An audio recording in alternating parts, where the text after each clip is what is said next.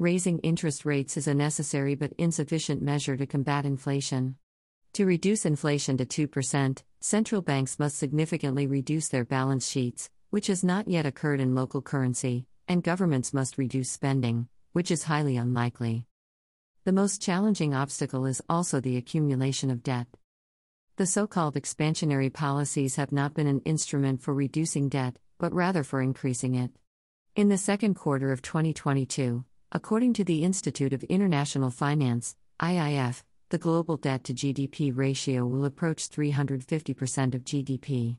ETH anticipates that the global debt to GDP ratio will reach 352% by the end of 2022. Global issuances of high yield debt have slowed but remain elevated.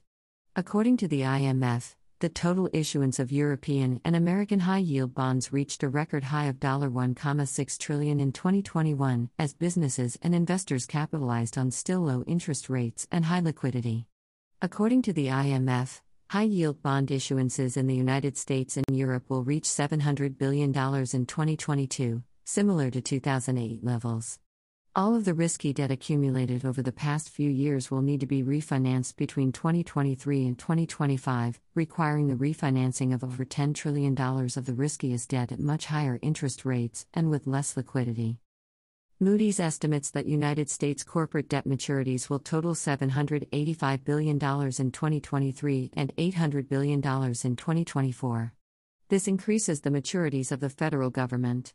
The United States has $31 trillion in outstanding debt with a five year average maturity, resulting in $5 trillion in refinancing needs during fiscal 2023 and a $2 trillion budget deficit. Knowing that the federal debt of the United States will be refinanced increases the risk of crowding out and liquidity stress on the debt market. According to The Economist, the cumulative interest bill for the United States between 2023 and 2027 should be less than 3% of GDP, which appears manageable. However, as a result of the current path of rate hikes, this number has increased, which exacerbates an already unsustainable fiscal problem. If you think the problem in the United States is significant, the situation in the Eurozone is even worse. Governments in the euro area are accustomed to negative nominal and real interest rates.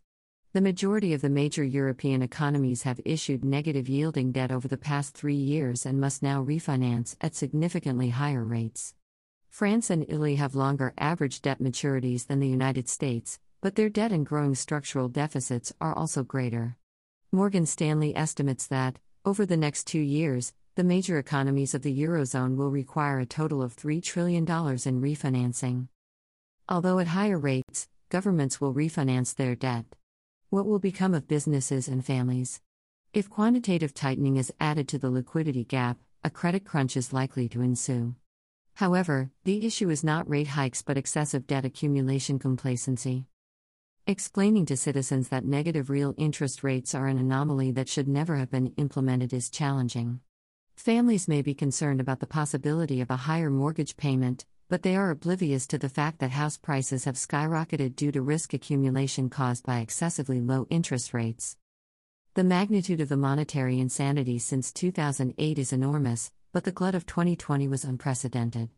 Between 2009 and 2018, we were repeatedly informed that there was no inflation, despite the massive asset inflation and the unjustified rise in financial sector valuations. This is inflation, massive inflation. It was not only an overvaluation of financial assets, but also a price increase for irreplaceable goods and services. The FAO Food Index reached record highs in 2018, as did the housing, health, education, and insurance indices.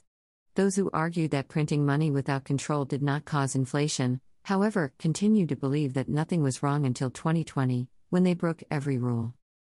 In 2020 21, the annual increase in the U.S. money supply, M2, was 27%, more than 2.5 times higher than the quantitative easing peak of 2009 and the highest level since 1960. Negative yielding bonds, an economic anomaly that should have set off alarm bells as an example of a bubble worse than the subprime bubble, amounted to over $12 trillion. But statism was pleased because government bonds experienced a bubble. Statism always warns of bubbles in everything except that which causes the government size to expand. In the Eurozone, the increase in the money supply was the greatest in its history, nearly three times the Draghi era peak. Today, the annualized rate is greater than 6%, remaining above Draghi's bazooka.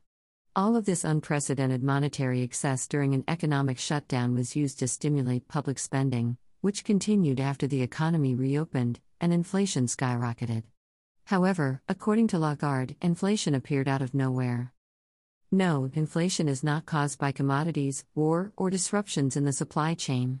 Wars are deflationary if the money supply remains constant. Several times between 2008 and 2018, the value of commodities rose sharply, but they do not cause all prices to rise simultaneously. If the amount of currency issued remains unchanged, supply chain issues do not affect all prices. If the money supply remains the same, core inflation does not rise to levels not seen in 30 years. All of the excess of unproductive debt issued during a period of complacency will exacerbate the problem in 2023 and 2024. Even if refinancing occurs smoothly but at higher costs, the impact on new credit and innovation will be enormous, and the crowding out effect of government debt absorbing the majority of liquidity and the zombification of the already indebted will result in weaker growth and decreased productivity in the future.